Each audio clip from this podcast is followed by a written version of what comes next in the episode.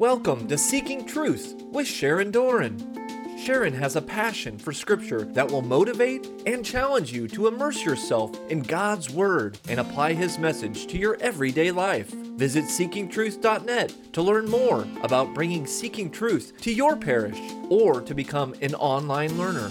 Today is part one of Paul's letter to the Romans, chapter 12. And now, Seeking Truth with Sharon Doran.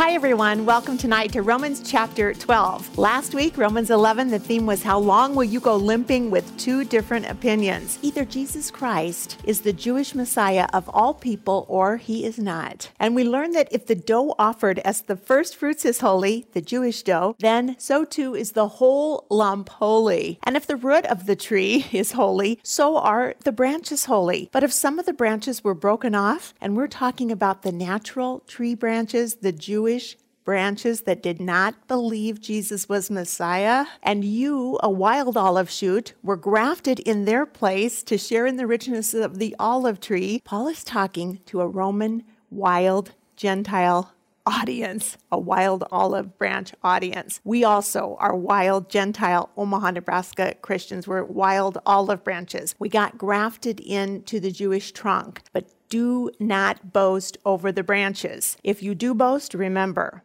it's not you that support the root, but it is the root that supports you. That's what Paul told us in Romans 11 that we, as Gentiles, could be grafted into this Jewish olive tree and bear fruit for God's kingdom by living in Jesus Christ, the Jewish Messiah and the Son of God. Now, how do you like them olives? That was our theme last week. This day, our theme on Romans 12 is a new life in Christ, a new life in Jesus Christ our Jewish Messiah. Now, why did so many miss the Messiah? Remember, bloody Jesus was a stumbling block on the cross. Romans used crucifixion as a means of capital execution, capital punishment. Would God's anointed Messiah be given a bloody criminal's death outside the city walls? This did not look like the way their own sins were going to be forgiven, that they would forever be reunited with God in this fashion through this type of Messiah. But we have the advantage of having a bird's eye view they did not at the time of Christ. We have 2020 vision, and still some do not believe Jesus is the Messiah. So Paul tells us that Israel's rejection is not final. This is all God, part of God's bigger plan. He says, I am speaking to you Gentiles, inasmuch as I am an apostle to the Gentiles. I magnify my ministry in order to make my fellow Jews jealous and thus save some of them. The responsibility now of worldwide evangelization is put on us. And Paul will tell us tonight to never flag in zeal. Lest you be wise in your own conceits, I want you to understand this mystery, brethren. A hardening has come upon the part of Israel until the full number of Gentiles come in. And so all Israel will be saved. There is still time for any Israelite to come to know Jesus Christ, the Jewish Messiah. Only the Father knows the day or hour when we will meet the Lord, each one of us, but time is ticking, either to die and meet Him or for the second coming of Jesus Christ. Now, in Romans 12, new life in Christ is our theme. And I appeal to you, therefore, brethren, by the mercies of God, says Paul, to present your bodies as a living sacrifice holy and acceptable to God, which is your spiritual worship. Wait, wait, wait, wait, wait. What? What? What? A living sacrifice? Us? Jesus was a living sacrifice. I'm not sure I'm up to that. I, I, I don't know. Jesus Christ truly made his body a living sacrifice, a once for all blood sacrifice offered on behalf of the entire world. We, my friends, at this time in history, we don't understand blood sacrifice, but at the Catechism 53, God communicates himself to man gradually, preparing man to welcome by stages the supernatural revelation that is to culminate in what? The person and mission of the incarnate Jesus Christ. So God will gradually teach humankind about animal sacrifice gradually, starting with our first parents, Adam and Eve. And they taught their sons, and their sons knew that a blood offering with a sincere heart was God's preference, the type that Abel offered, a pure heart, a blood offering, the blood of a lamb. This got Abel killed by his very own brother just as Jesus was killed by his very own Jewish brothers when they demanded Barabbas, the other son of the Father, to be set free, and Jesus hung. We want Barabbas, they said. It means son of the Father. We want Barabbas. A lot of people still want Barabbas a different Lord in their lives. They don't think Jesus is Messiah. They don't want him on the throne in their lives. A final blood sacrifice was happening right before their very eyes, and they didn't see it. But we have to understand blood sacrifice. Noah killed the animals that he had fought so hard to bring on the ark and to keep alive on the ark for 40 days and 40 nights. When they landed, immediately Noah built an offer, an altar, and offered praise and thanks to God for bringing them through the treacherous flood waters and to their salvation. Noah built an altar to the Lord, taking some of the clean animals, the clean birds. He sacrificed burnt offerings to the Lord, and the Lord smelled the pleasing aroma. Then we heard of the patriarch Abraham. The friendship between God and Abraham didn't just happen overnight. Abraham offered sacrifice to God on four different altars in Genesis. And Abraham's purest sacrifice was perfected at that fourth altar, the altar of the blood sacrifice, his own son, Isaac. The Lord said, Take your son, your only son, Isaac, whom you love, go to Moriah and offer him there as a burnt offering on one of the mountains. I'll tell you where. God stopped Abraham in the nick of time. Abraham had passed the test. He was willing to give all his total, complete trust to God. The trust of our parents had been lost. They they neglected to trust in God's word. It had been lost in Eden. But Abraham was winning back God's favor with this extreme faith, this extreme trust in God's word, what God said. And even though God could have resurrected Isaac in a heartbeat, God said, No, stop. Do not kill. Do not kill. This was only a test. God, the author of life, would never accept humans offering human blood sacrifices. So God spared Abram's son, but Paul told us in Romans 8 that God did not spare his own son, but gave him up for us all. Will he not also give us all things with him? So God allowed Isaac to be spared. I flipped that uh, painting in reverse to show you the cruciform Isaac. This is by Tassad. I love it. God did not allow his own son Jesus to be spared, but offered him as a blood sacrifice. God never condoned human beings to offer other human beings as sacrifices. He opposed it. He said in Leviticus 20, when the Israelites were being um, bombarded with foreigners on all sides, any Israelite or any foreigner residing in Israel who sacrifices any of his children to Molech is to be put to death. The members of the community are to stone him. I myself will set my face against him and I will cut him off from the people. God hated human sacrifice. He had zero tolerance for human sacrifice in the Old Testament. King Solomon became involved in this horrendous practice. Solomon grew old, and his many, many wives turned him against God and turned him to all other sorts of God. And he followed Ashtoreth, the goddess of the Sidonians, and Molech, the detestable god of the Ammonites. And Solomon did evil in the eyes of the Lord. On the east hill of Jerusalem, he built a place for Chemosh, the detestable god of Moab, and for Moloch, the detestable god of the Ammonites. And the Lord became very angry with Solomon because his heart had turned away from the Lord, the God of Israel, who had filled him with wisdom and had appeared to him twice. He forbade Solomon to do this. Later, the evil king Manasseh offered his own son as a sacrifice. God condemned it. So did Ahaz. God condemned it. God's fifth commandment, thou shalt not kill. God didn't want people killing people and offering their blood to him. God gave us animals. In Genesis chapter 1, over and over, God tells us to take the animals, everything, the fish, the birds, all animals, and have dominion over them. Humans have dominion over all the animals God made. And the life source was in the blood of the animal. And in Leviticus 17, God says, If any man of the house of Israel or of strangers that sojourn among them eats any blood, I will set my face against that person who eats blood. I will cut him off from among the people, for the life of the flesh is in the blood, and I have given it to you upon the altar to make atonement for your souls. It is the blood that makes atonement by reason of the life. So the animal sacrifice, the animal blood, is given in atonement for the human mistake, the human transgression. God set up a sacrificial blood system over time because God was teaching us over stages of supernatural revelation that it all culminated in that final blood once for all sacrifice, Jesus Christ. God started out with animal blood sacrifices, but will end all blood sacrifices with the final blood of his only Son, Jesus Christ, our Jewish Messiah. Starting in the Exodus period, God established through Moses a very elaborate sacrificial blood system of sin atonement. The psalmist in Psalm 32 says, Blessed is the one whose transgressions are forgiven, whose sins are covered. And what are the sins covered in? In animal blood. Sin would be covered with animal blood, atoned for with animal blood. Isaiah says, Let's reason together, says the Lord. Though your sins are like scarlet, they will be white as snow. Though they are red like crimson, they shall become like wool. The blood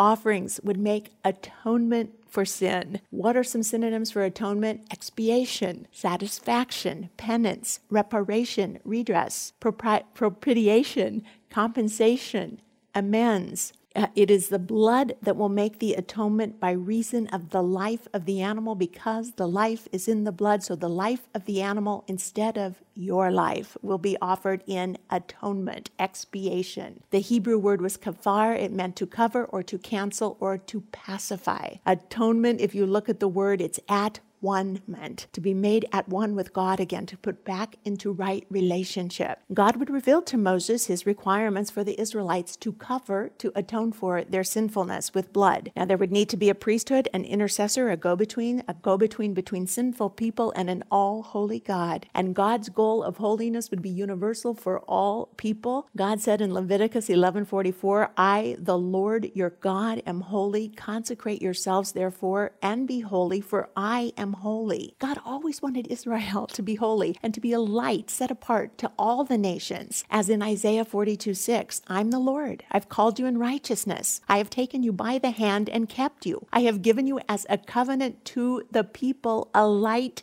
to the nations. Isaiah 49 6. Is it too light a thing that you should be my servant to raise up the tribes of Jacob and to restore the preserved of Israel? That remnant, the preserved of Israel. I will give you as a light to the nations, that my salvation may reach to the ends of the earth. And Isaiah 60, all nations shall come to your light, and kings to the brightness of your rising. Israel was set apart to be a light to all the nations. And when the people messed up, and fallen humans always mess up, there would be a sacrificial blood system with a priesthood, and the people could make atonement to cover their offenses and come back into right relationship, into at one with an all holy God. That's how God set it up in the desert wanderings when he had Moses create a tabernacle that he showed him. And there in the back of the larger structure is the Ark of the Covenant is inside that holy of holies, the tent of the meeting in the very back holiest part of it. It was the holiest place on the face of the earth. Here's the inside, the most holy place there where the ark was stored in this tabernacle or this tent of the meeting. Also at the front inside there was the altar of incense, the table of showbread, and the golden menorah, the lampstand with the seven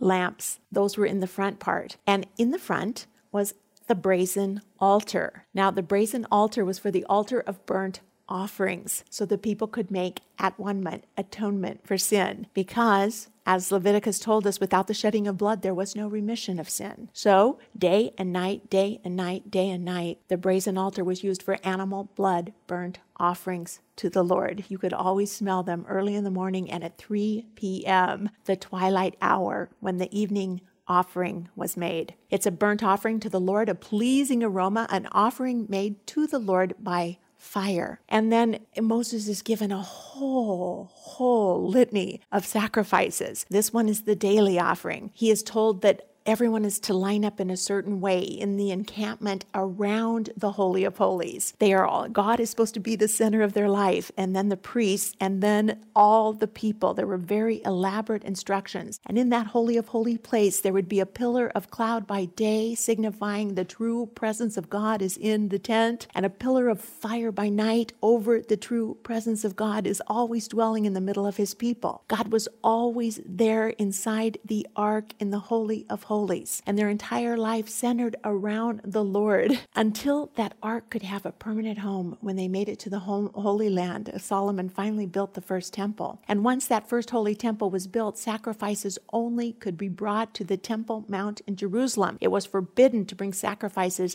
anywhere else. So this is in Leviticus 17. Now that there's a permanent structure, sacrifices, animal blood must be offered there. But back in the desert, when they first came to Sinai, you'll remember when the Lord said, Keep my covenant. You are my own possession, my own special people. All the earth is mine, and you will be mine. A kingdom of priests and a holy nation, a people set apart. And he will go with them, even after the infraction of the golden calf. He will journey with them. And as they were lined up in the desert, if you did our Exodus study with us, you remember they even were in the shape of a cross. And the Lion of Judah was leading the march. And the four living creatures were surrounding on each corner the tabernacle of the Lord. And Paul realized this to the Corinthians. He said they all drank the same supernatural drink in the desert. They drank from the supernatural rock that followed them, and that rock was Christ. Now, in the book of Leviticus, Moses gives us elaborate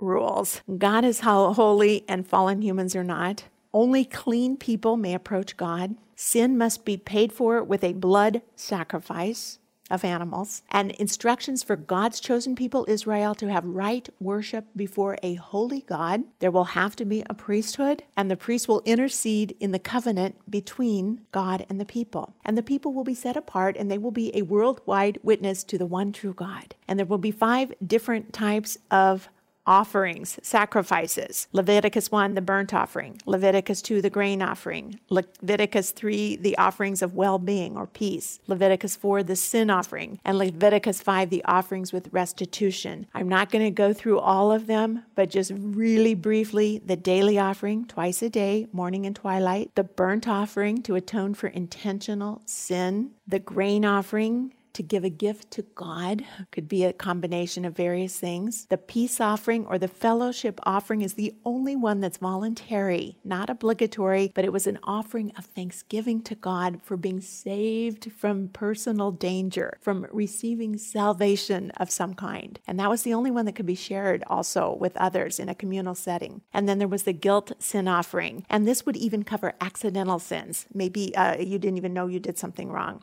But the all-time holiest day on the face of the earth for the Jews was the Day of Atonement. It's it's called Yom Kippur, and it's described in Leviticus 16. It is the absolute holiest day, and it's an ancient Jewish ritual that helps us understand a fuller meaning of the purpose of the sacrificial final atoning blood of Jesus Christ. It's the most holy, most solemn day. It's the only day when the high priest of Israel could enter into that tent, into the holy of holies in the sacred tabernacle. It's the one day that the high priest would reconcile Israel with God one day a year and symbolically bring them back into the direct presence of the Lord. It's called the Day Day of Atonement or Yom Kippur. Now, We've talked before how the Jews could never, ever, ever mention, utter the name of God, the ineffable name of God. It was so holy, it was never to be pronounced out loud. It was never to be used outside of the temple. And even in the temple, it was used very infrequently, only on the Day of Atonement. The high priest would use the ineffable name of God 10 times on this day. And when he would use the name, all the people would fall down and say, Blessed be the name of his glorious kingdom forever and ever. They would prostrate themselves on the ground and cry out to the Lord. Very dramatic and, and just increased awe and importance of God, the name of God, the ineffable name of God. It was called the Tetragrammaton for the Jews. Here it is written out in Hebrew, the four letters. They wouldn't dare spell the name out. And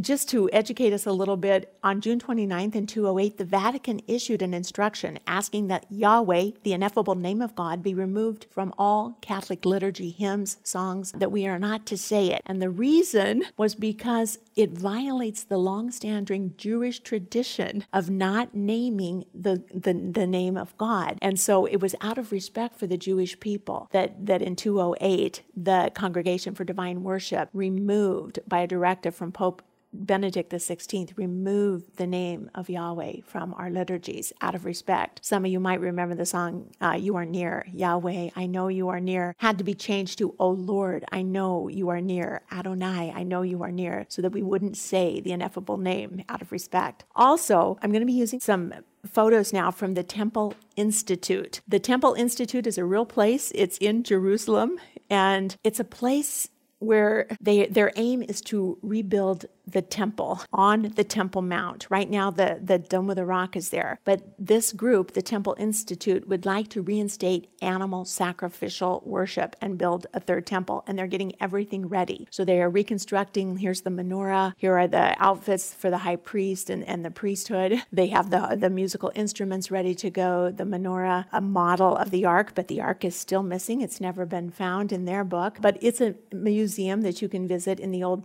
Jewish Quarter. So I'll be using some of their pictures, and you can go to their website and read it way more carefully. I'm going fast through it, but just to show you that on the Day of Atonement, the high priest always wore such an elaborate outfit with, with seven or different pieces. But on this day, on the Day of Atonement, he stripped down to only his white linen ephod woven in one piece. There were five required immersion baths, ritual baths for the high priest on this day of Yom Kippur. One of them, he had to wash his hands and wash his feet elaborately, which reminds me of Jesus, the high priest, the final high priest, who stripped down to his ephod, not to have his own feet washed, but to wash the feet of his 12 apostles on the night of his Last Supper. Now, the biggest day of the year for the high priest of Israel is this day, Yom Kippur, and he will offer a high priestly prayer. What is the high priestly prayer of Jesus? He offered one as well in John 17, he prays the high priestly prayer, and you'll see some patterns here. But the bullock is brought out to the high priest, and the first thing he's going to do, he's called the high priest in Hebrew, is the Kohen Gadol. He will have a confession, and first he's going to confess all his own sins and the sins of his own household, and he's going to put them on the head of the bull. The people, during this prayer, he's going to pronounce the ineffable name of God three times, and the people are going to go prostrate and they're going to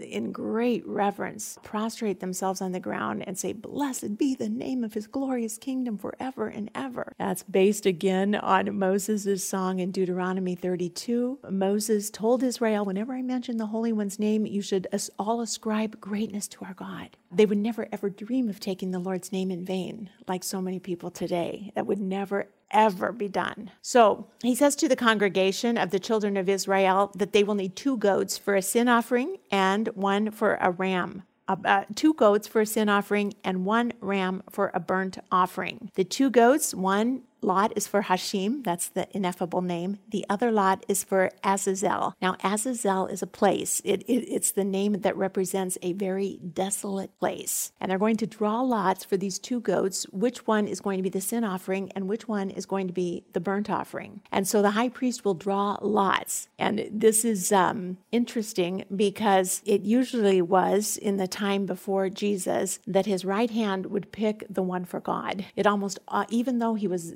wasn't looking and they mixed them all up, he would usually, with his right hand, his blessing hand, pick the one for Hashem, for the name. And they would say, Raise up your right hand. And if it was his right hand for the lot for the Lord, the assistant would say, Master, high priest, Kohen Gadol, raise up your right hand. And if it sometimes went to the left hand, then they switched to the left hand. But they had to select a scapegoat to atone for Israel's sins. The Kohen Gadol would place lots on these lots on the goats goats' heads between their horns, either the lot that said for Hashem, the sin offering, and, and all the people would say, Blessed is the name of the Lord, or the Azazel that's going to be the scapegoat that's going to have all the sins of Israel heaped on them and be sent off to the desert. And so the high priest would tie a length of crimson dyed wool between the horns of the scapegoat and stand the goat facing the temple's eastern gate. And it's it's tied and with the crimson wool so they don't get mixed up.